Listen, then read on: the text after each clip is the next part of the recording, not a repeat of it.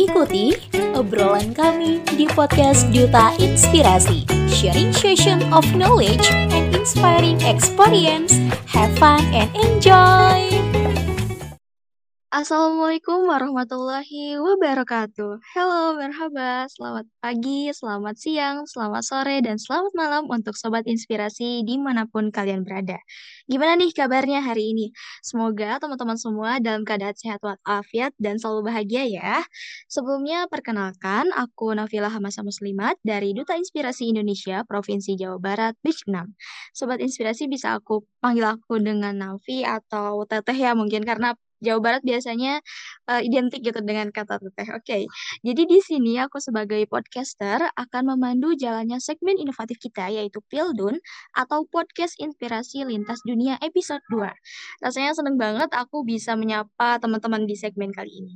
Nah, Sobat Inspirasi, episode kedua Pildun kali ini temanya adalah Negeri Dua Benua, It's Our Dream. Nah, Sobat Inspirasi, mungkin ada yang belum tahu nih negara, negara mana yang kira-kira dijuluki dengan Negeri Dua Benua. Jadi, Negeri Dua Benua itu adalah sebutan dari negara Turki. Pasti teman-teman familiar kan ya dengan Turki, dengan segala keindahannya, dan waktu itu juga pernah sempat viral tentang Turki ya, salah satu wilayah di Turki yaitu Kapadokia. Nah, kali ini kita akan mendatangkan sumber yang luar biasa dan tentunya sangat menginspirasi. Siapa lagi kalau bukan Kak Rais Akmaril, mahasiswa psikologi di Istanbul University, Turki. Masya Allah, keren banget ya Sobat Inspirasi. Nah, guys, narasumbernya udah ada di tengah-tengah kita nih. Langsung aja yuk kita sapa. Welcome, Kak Rais. Halo, Assalamualaikum. Waalaikumsalam. Halo, halo, Teteh Nafi. Oke, okay, halo juga, Kak Rais. Salam kenal ya. Iya, uh, salam Allah, kenal. siap, insya Allah aku akan menemani kakak buat sharing-sharing malam hari ini. Kak Rais, gimana kabarnya nih? Malam, eh, kalau di Turki berarti malam juga ya? Enggak, di Turki lagi sore hari. Kita beda empat oh, jam. Oh, oh, masih sore. Lebih dulu eh, lebih dulu berarti. Uh, jadi di Indo lebih dulu empat jam, di sini aja mungkin sekarang aja belum azan asar. Oh. Jadi ya masih siang sore gitu lah. Oke, okay, Kalau di Indo udah malam ya. Oke, okay, berarti yeah. selamat sore ya, Kak Rais. iya, selamat sore, Teteh Nafi. Oke, okay. boleh tahu dong Kak, kalau sekarang-sekarang tuh kegiatan atau aktivitas belakangan itu Kakak ngapain aja gitu? Sekarang aku lagi sibuk kuliah aja sih, karena memang udah deket-deket mau ujian tengah semester ya kalau di Istanbul University. Dan jadi kegiatan aku dari Senin sampai Rabu itu kuliah full dari pagi sampai dengan sore, sampai dengan jam 6 kurang. Kamis, Jumat, Sabtu, Minggu free time, tapi sering kali ya diisi untuk mungkin sambil-sambil hangout bareng teman, juga kadang olahraga, main basket, dan acara-acara lainnya seperti ikut kegiatan PPI dan lain. Insya Allah, keren banget. Itu banyak sih ya, sebenarnya banyak banget. Dan kalau dilihat dari CV Karais nih kan, mm-hmm. ada pernah jadi first winner Arabic speech competition. Itu emang berarti suka bahasa Arab dari kecil atau gimana tuh? Wah, kalau membahas tentang itu ya, aku sempat mondok. Oh. Jadi memang ada basic sempat belajar bahasa Arab lah waktu SMP. Terus untuk juara itu aku dapetinnya pas SMA. Jadi pas SMA ikut lomba public speaking bahasa Arab. Cuman memang kalau misalnya mau bahas tentang public speaking, aku suka banget sih. Nggak nggak menentu harus bahasa Arab, bahasa Inggris pun oke, okay, bahasa Indonesia pun oke. Okay. Jadi ya asal itu public speaking aku okay. suka sih. Jadi emang passionnya gitu ya di situ di public speaking gitu ya. Yes. di, ada banget ya, terus food juga ya, berarti suka futsal, futsal basket. Iya. Nya, oh, ini ya, semua diborong ya. Iya, aku suka ya main futsal, main basket, terus main apa lagi? Olahraga olahraga aja sih. Kadang main biliar kadang main bowling okay. kadang main apa lagi? Main volley oh, ya, ya. terus seruan aja. Cuman nggak nggak yang atlet banget gitu ya. Ya sekedar happy happy aja gitu main-main okay, seru-seruan. Okay. mantep banget sih masya allah ya. Panutan. Terus oh, uh, dilihat di sini. gitu. Oke okay. siap siap. Sama ini kak. Uh, di CV tuh ada jadi Head of Social Department Indonesian Student Association di in Istanbul ya? Iya, sekarang lagi menjabat untuk menjadi Ketua Sosial Masyarakat di PPI Istanbul, Perhimpunan Pelajar Indonesia di Istanbul. Oh, keren banget, Masya Allah. Keren banget ya. Sobat Inspirasi, semoga semua prestasi dan jiwa-jiwa leadership ini bisa nular gitu ke kita. Amin, ya Rabbal Amin, amin. Oke, Kak. Abis ini kita kayaknya langsung bahas ke tema kita malam hari ini. Eh, sore hari ini ya. Itu temanya ya temanya tuh negeri dua benua it's our dream gitu ya it's our dream mas yeah, it's oh, our okay. dream Oke, okay, jadi kita langsung masuk ke pertanyaan pertama, Kak. Jadi dari sepengetahuan Kak Rais nih, gimana asal-usul atau sejarah dari Turki ini bisa dijuluki negeri dua benua dan ada nggak sih misal julukan-julukan lainnya gitu selain ini? Sama boleh juga nih Kak ceritain gimana kisah atau sejarah Turki yang benar-benar paling ngebikin Kak Rais ini terkesan banget gitu. Oke, kalau bertanya tentang sejarahnya, aku pribadi kurang tahu. Nah, kalau membahas tentang geografisnya atau letaknya, Turki memang disebut sebagai negara transkontinental atau yaitu tadi negara dengan ben dua benua.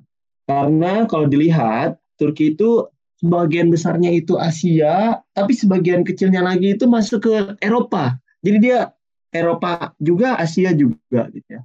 Apalagi kalau di Istanbul nih. Kita di Istanbul nyebrang naik kapal aja nih, itu udah nyampe Asia atau sebaliknya, itu udah nyampe Eropa dalam waktu yang sangat singkat. Jadi kalau misalnya kita bilang, "Wah, aku lagi di Eropa." Eh, terus nanti kita naik kapal atau naik kereta bawah laut gitu ya. Ada kereta di sini nembus laut, nembus selat Bosphorus itu itu kita udah bisa langsung sampai Asia ataupun Eropa gitu ya. Kalau sejarahnya aku nggak tahu, tapi kalau misalnya secara letak geografisnya memang disebut sebagai negara transkontinental atau negara dua benua itu sendiri, Eurasia gitu ya. Nah, tapi ada satu kata-kata menarik nih, terkhusus tentang Istanbul. Seorang tokoh dunia, Napoleon Bonaparte, pernah berkata, if the earth were a single state, Istanbul will be its capital. Jadi kalau misalnya dunia ini adalah satu kesatuan, satu negara gitu ya, satu benua, maka Istanbul adalah ibu kotanya. Itu adalah kata-kata yang sangat menarik yang aku rasa wow, sebegitu indahnya gitu ya. Istanbul terkhususnya ataupun negara Turki ini sendiri dengan begitu banyak sejarahnya, dengan begitu banyak peninggalan arkeologinya, juga begitu banyak tentang peninggalan sejarah-sejarah Islamnya, bangunan-bangunannya yang sungguh megah luar biasa. Itu memang membuat kita tuh sebagai orang-orang yang dari luar datang ke Turki itu sangat kagum gitu. Kayak gitu, Teteh Nafila. Oke, okay, siap-siap. Berarti emang kayak kita tuh bisa melintasi dua benua sekaligus dengan transportasi yang emang udah memadai banget gitu ya buat uh, orang-orang yang nah. Oke, okay. ya yang namanya Marmara juga kan sih Kak kereta keretanya tuh? Iya. Uh, okay. namanya kereta Marmarai, Marmarai. Oh, iya. Okay, okay. Jadi Soalnya... itu kereta cepatnya gitu ya, kereta cepatnya di Istanbul. Oh, I see, I see. Berarti emang hmm. bener-bener udah difasilitasi juga kan sama negara gitu ya? Wah iya, difasilitasi banget. Apalagi kalau kita terus di Istanbul ya. Istanbul itu bener-bener secara transportasi umumnya itu aku akuin, aku acungi jempol.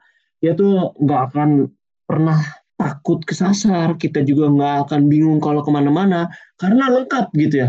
Yang namanya dari kita mau naik kapal ada, kereta cepat ada, kereta bawah tanah ada, kereta di tengah jalan, tramway gitu ya, tram, itu ada. Naik mau naik bis juga ada. Mau naik apa lagi? Ada kereta gantung juga ada. Wah lengkap lah pokoknya. Angkot pun ada angkot. Nah, Istanbul ada angkot juga. Jadi udah lengkap banget lah kalau secara transportasi dan itu semua udah memadai gitu, udah nyambung semua. Dan satu hal lagi, terus kepada kita yang student, pelajar, juga orang-orang yang tinggal di Turki, semua itu biayanya cukup murah. Sebulan itu cukup kita bayar dengan 109 lira atau kurang dari 100 ribu lah. Jadi kita bisa dalam jangka waktu sebulan, kita bisa naikin semua transportasi itu dengan batasan 200 kali ngetap. Tapi aku sendiri 200 kali ngetap itu nggak pernah habis sih. Jadi emang udah udah murah, lengkap hmm. transportasinya dan nyaman gitu. Itu sih.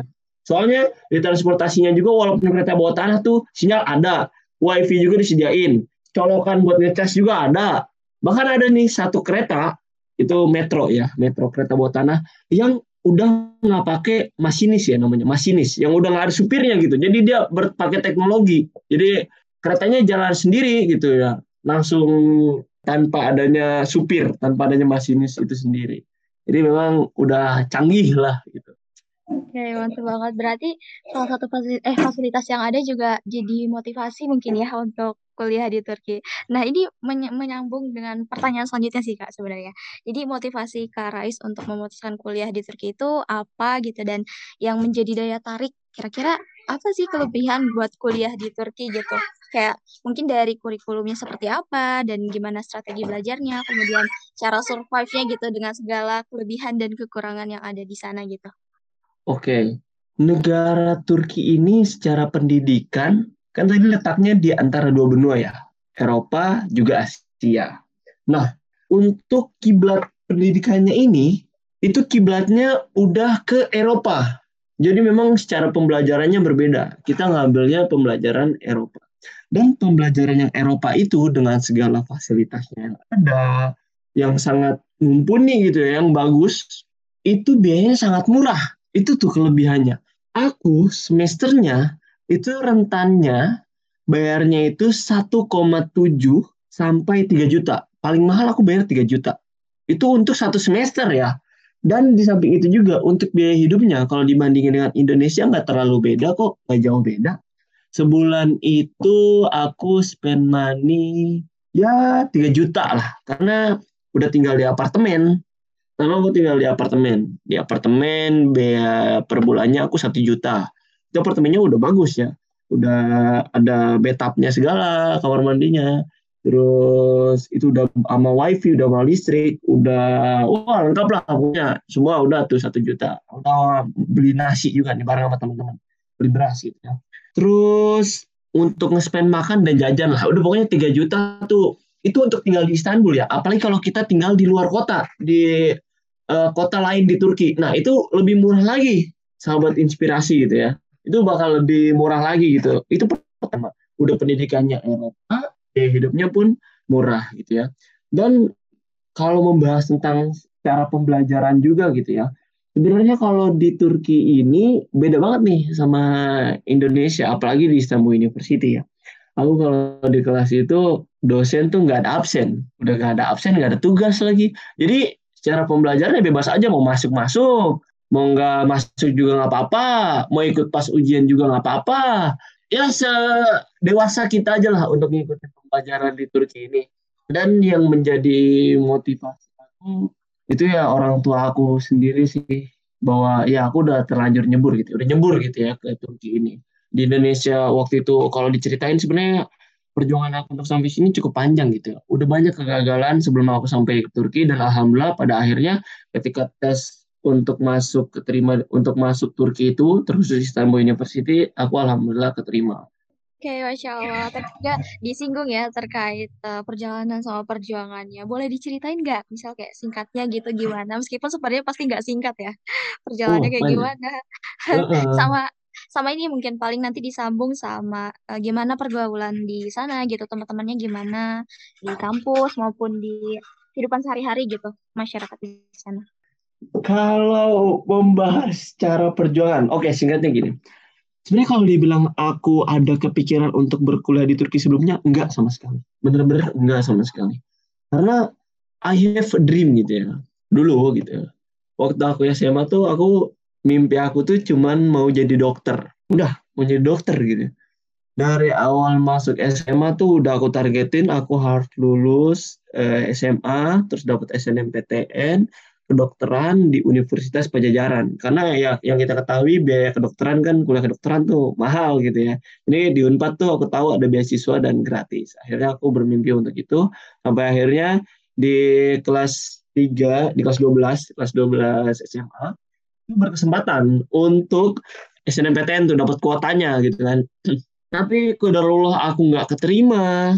Terus SBMPTN juga aku coba di tahun itu nggak keterima juga. Terus aku sempat banting setir tuh akhirnya. Aku coba untuk kuliah Mesir. Nah, di situ tuh ke Mesir itu tuh aku udah dinyatakan akan berangkat ya. Dinyatakan akan berangkat. Oke. Tapi ada satu dan lain hal, ada masalah sampai akhirnya tuh aku nggak jadi berangkat nih. Sampai akhirnya aku nggak jadi berangkat dengan segala permasalahannya dan lain-lainnya. Wah udah tuh, aku udah ngedown tuh. Stres dan lain-lain, akhirnya aku gap. Nah, di tahun selanjutnya, di tahun 2019, kan aku lulus 2018 ya, 2019 tuh akhirnya aku berpikir, udahlah kayaknya mungkin aku bukan kedokteran deh. Aku coba SBMPTN lagi di tahun itu dan aku ngambilnya untuk komunikasi dan bisnis. Karena pada saat itu aku udah mulai aktif dalam seminar-seminar dan juga udah mulai bisnis itu sendiri ya di tahun itu.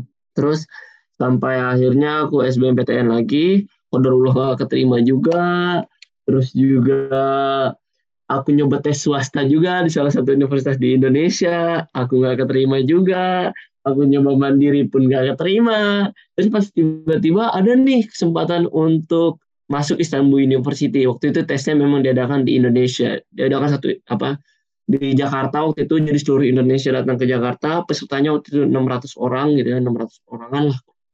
Waktu itu tes Istanbul University. Dan memang uh, didatangkan langsung tuh pengawasnya tugasnya. Tesnya tuh langsung didatangkan orang Turki ke Indonesia dan juga tesnya tuh serentak seluruh dunia pada hari itu bareng-bareng.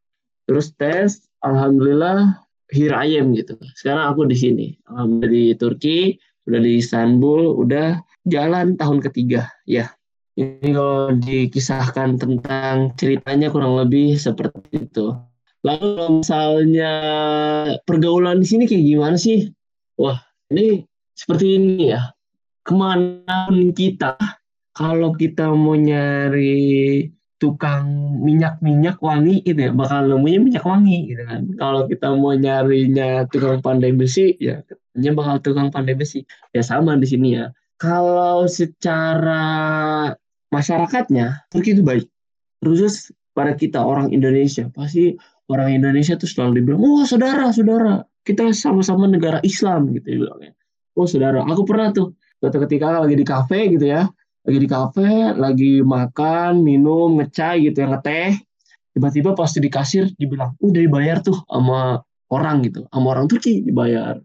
Terus juga kadang kita kalau lebaran dikasih duit, ya sama lah kayak di Indonesia dikasih THR. Terus juga di sini tuh suka banget namanya ngasih ikram. Ikram itu penghormatan. Jadi kalau misalnya kita sedang bertamu, kita misalnya lagi belanja ke toko, mereka itu akan menawarkan kita ya sebagaimana tamu gitu ya. Kan kita orang asing gitu ya. Tapi juga kita diberikan kebaikan. Apalagi kalau kita baik orang Turki, mereka tuh bakal baik banget juga sama kita. Jadi orang Turki secara khusus kepada kita tuh baik gitu ya. Tapi sebenarnya kalau misalnya melihat secara lingkungan, kan tadi ya, Turki ini udah Eropa. Gitu. Eropa banget lah, budayanya hampir menganut Eropa. Jadi kalau misalnya kita juga melihat secara lebih luasnya lagi gitu ya. Di Turki ini yang namanya alkohol itu bebas. Ya. Namanya alkohol itu bebas. Jadi di warung pinggir-pinggir jalan pun ada gitu alkohol. Jadi mudah banget ditemui untuk yang namanya alkohol. Itu sih. Dan kalau misalnya di kelas studentnya itu, pelajarnya itu di sini yang kalau bagaimana kita di Indonesia itu orangnya sering banget bareng-bareng gitu ya, yang menjunjung tinggi kebersamaan. Tapi kalau di Turki itu mereka itu lebih individualis kayak ya udah lu lu gua gua gitu. Ya hidup lu hidup lu hidup gua hidup gua. Jadi nggak terlalu yang memikirkan banget tentang kita. Jadi semua kembali lagi ke kita lagi gitu ya. Jadi kalau di Turki ya cenderung lebih sendiri-sendiri sih. Tapi kalau misalnya kita minta tolong untuk dibantu, minta diajarin, mereka tetap open untuk mau ngajarin kita. Oke, masya Allah banget ya. panjang juga ya perjalanannya, bener-bener ya, panjang. Panjang. Aduh. Semua jalan udah dicoba gitu ya sampai akhirnya ada di titik sekarang gitu ya, kan. Makanya kalau ditanya, kok kuliah di Turki kenapa? Aku bilangnya nasib takdir. Karena ya di Indo aku gak keterima di mana-mana gitu ya sampai swasta pun gak keterima hmm. ya emang nasib takdir gitu ya jadi alhamdulillah lah memang rezekinya di sini oke. Okay. oke okay, mantep banget sih. Meskipun oh ya tadi uh, meskipun individualis tapi mungkin solidaritas tuh tetap ada gitu ya mungkin kak? Iya ada kok. Aku sekarang di kelas tuh rame kan Istanbul Unif tuh rame. Jadi sekitar 90 sampai 100 orang. Dan aku ada teman-teman yang bareng terus gitu sama aku sekitar tujuh orangan tuh cewek semua. Karena memang di jurusan aku psikologi 90 persennya itu cewek dan cowoknya itu hitungan jari cuman 10 oh. atau sampai 15 orang doang gitu. Masya Allah. Sama sih. Aku juga kan di psikologi ya di Indo, iya. tapi emang Iya, di oh. UPI dan itu banyak banget eh, ya banyak ahwatnya sih daripada ihwannya gitu Nah, kayak ya 10 itu. banding 100 kayaknya terlalu ini terlalu signifikan ini perbedaannya pokoknya Bener, banyak banget bener. bener sih Iya, ini mereka support sih mau ngajarin. Iya. Sebenarnya kendala terbesar ketika kita berkuliah di Turki itu ya, itu dari bahasa. Bener-bener dari bahasa.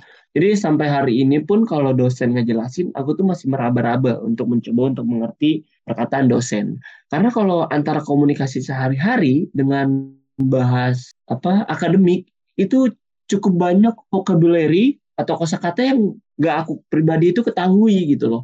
Jadi memang kalau misalnya dosen menerangkan itu masih meraba-raba dan teman itu mau gitu ngejelasin kita tuh pakai bahasa Inggris lah atau pakai bahasa Turki yang bisa aku mengerti gitu.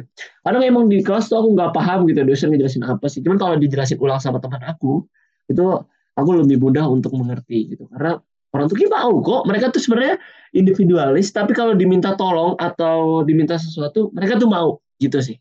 Oh, oke oke. Berarti terkait ya perbedaan budaya, karakter gitu-gitu ya mungkin ya, Kak. Kalau dari Iya. apa ya, kultur shock gitu secara keseluruhan misal gitu, kultur shock Kakak gitu kan sebagai orang Indonesia asli terus di sana itu gimana aja tuh? Nah, kalau kultur shock ini mungkin aku bagi jadi ya tiga lah, tiga. Pertama agama. Ini yang pertama kali banget aku datang gitu.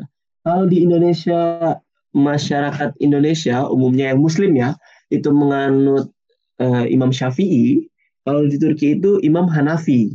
Jadi fikihnya itu beberapa berbeda gitu, caranya berbeda. Contoh nih, waktu aku awal datang Turki, aku waktu itu sholat subuh berjamaah. Nah, yang biasanya di Indonesia itu setelah baca surat Al-Fatihah kan walat dolin itu kita serentak bareng-bareng amin gitu ya.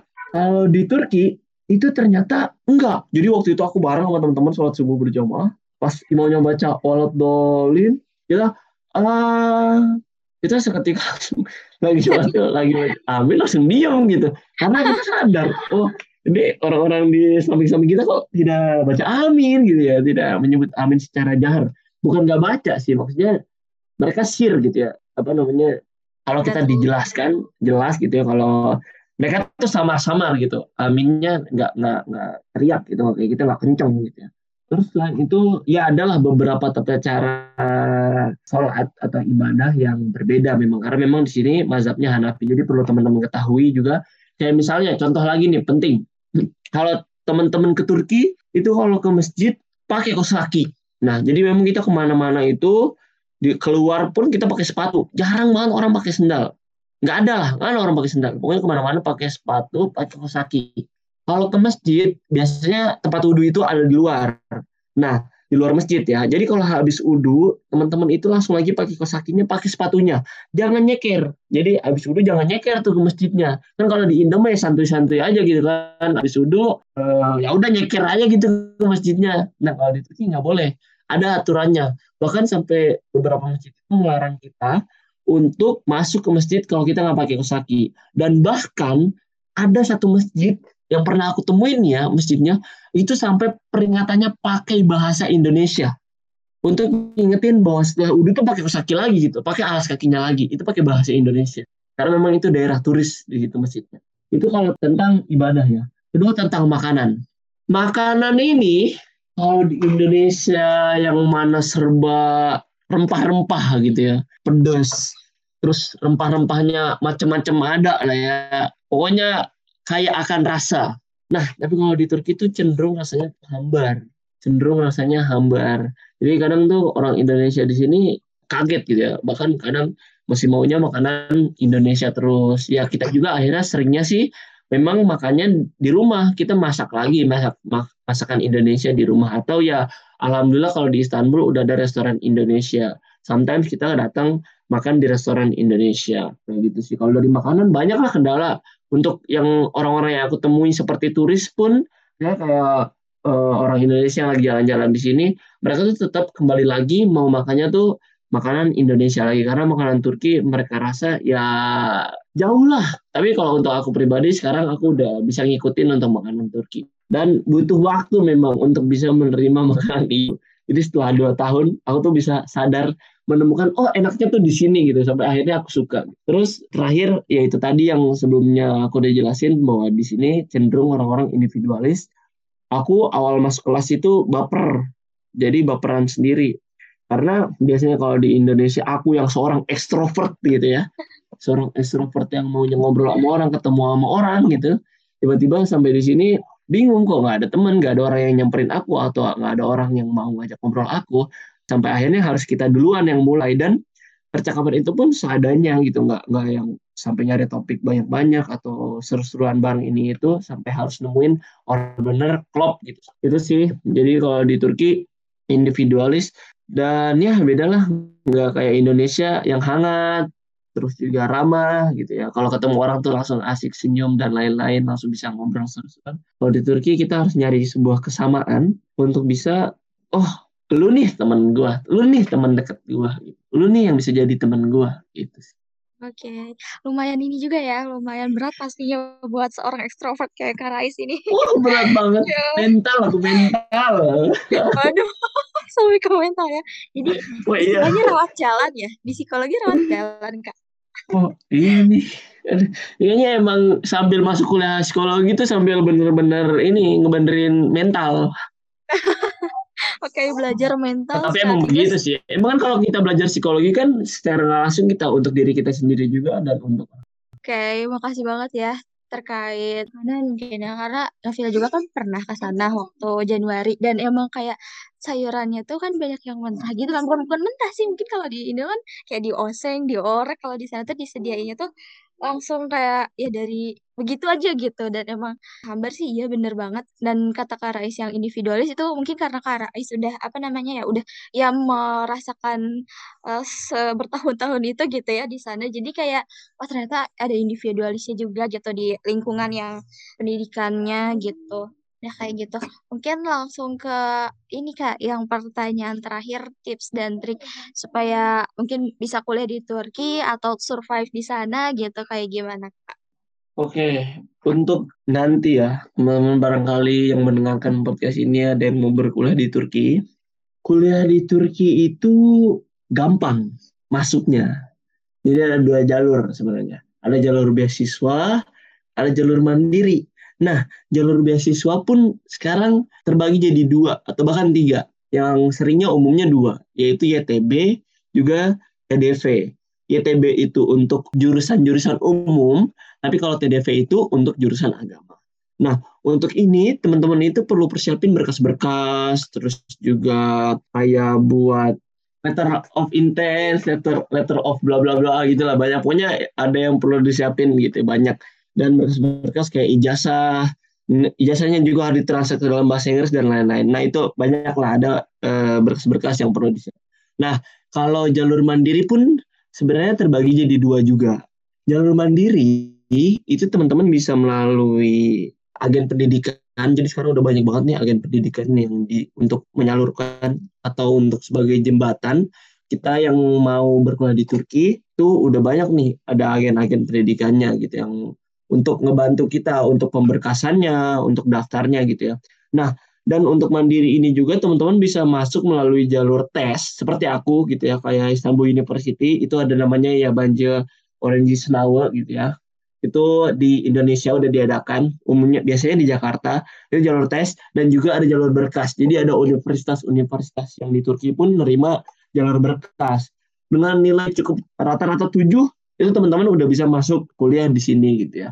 Itu aja sih. Jadi yang terpenting sebenarnya kuliah di Turki itu siapin berkas. Nah, mungkin tadi gampang ya. Misalnya teman-teman ada fokus beasiswa, saya udah nyoba beasiswa dan pada Allah nggak keterima dan niatnya masih kuat untuk berkuliah di Turki, ya coba aja jalur mandiri. Mau itu eh, teman-teman gurusnya sendiri, tapi kalau mungkin agen, mungkin biayanya akan lebih mahal karena teman-teman ada biaya jasa di situ, ada biaya uh, jasa.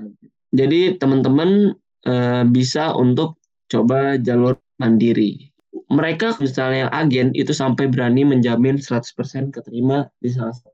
Tapi teman-teman perlu aku info teman-teman kalau ke Turki pilih universitas yang terbaik gitu. Jangan sampai uh, ke Turki nggak tahu apa-apa, cuman mau ngambil infonya doang. Oh ini aku kuliah di Turki loh. Tapi universitasnya pun harus kita lihat rankingnya. Dulu aku begitu melihat rankingnya dulu untuk yang mau aku masukin universitasnya. Jadi kita ketahui rankingnya, terus juga jelas gitu universitasnya. Meskipun ya pada akhirnya kembali lagi bahwa kuliah itu tentang universitas, tapi juga tentang diri kita bagaimana kita menjalankannya. Nah, selain itu juga saran dari aku, teman-teman kalau mental. Nah, karena kenapa? Karena sering banget nih kita di Turki tuh namanya jauh dari orang tua ya, udah beda banget bahasanya, beda kultur, budaya dan lain-lain. Wah, itu yang namanya mental tuh harus disiapin banget, teman-teman. Karena banyak juga nih teman-teman aku yang kuliah di sini udah dua tahun, udah tiga tahun bahkan. Udah lama kuliah di sini dan akhirnya berhenti jalan. Karena memang kita nggak bisa nge-compare teman-teman bahwa ketika kuliah di Turki itu akan sama dengan kuliah di Indonesia. Di sini ada yang lulusnya baru tujuh tahun, 10 tahun juga ada baru lulus, ada yang lulusnya cepat pun ada. Tapi ya kebanyakan akan nambah waktu untuk lulusnya karena memang kendala di bahasa itu tadi. Itu sih. Oh, oke. Okay. Oke, okay. jadi emang banyak banget ya tadi itu kayak disinggung tentang mental dan mental dan itu penting banget gitu buat ya mempersiapkan segala yeah. sesuatunya entah hal teknis gitu ya ataupun dari ya fisik terus psikisnya gitu. Masya Allah banget. Ini ya agak suatu peringatan juga gitu buat teman-teman yang lain jangan sampai ngejar hanya untuk gelarnya, hanya untuk keren-kerenannya aja gitu kan ya. Tapi yang penting tuh ya ilmunya. Kita pengen tahu ilmunya, pengen uh, bisa membawa sesuatu gitu ya mungkin nanti uh, setelah balik ke Indonesia kayak gitu. Benar banget. Okay. uh, sebenarnya ini kita udah selesai untuk semua pertanyaannya ya. Tapi sebelum kita benar-benar selesai, mungkin ada closing dari Karais untuk sobat inspirasi yang yang sedang mendengarkan gitu supaya bisa menjadi pengingat sama di gitu untuk buat kita semua. inspirasi kan dan ingin berkuliah di Turki, teruskan kembali hasilnya, siapin semua pemberkasannya. Pokoknya harus siapin lah. Terus punya target tujuan, juga punya mental yang kuat gitu supaya kalau kita sampai di Turki apa pun yang akan dihadapi kita bisa menghadapinya. Lalu teringat kembali seperti kata Napoleon Bonaparte, if the earth were a single state, Istanbul will be its capital.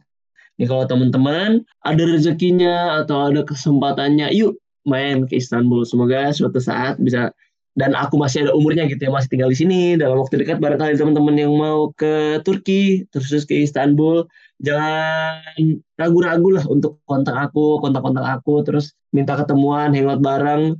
Insya Allah aku siap menemani gitu ya menemani teman-teman yang lagi ke Istanbul. Terakhir Istanbul terlalu indah untuk dinikmati seorang diri. Masya It's my dream, mas. It's my dream. Keren, keren. Gak kuat, gak kuat.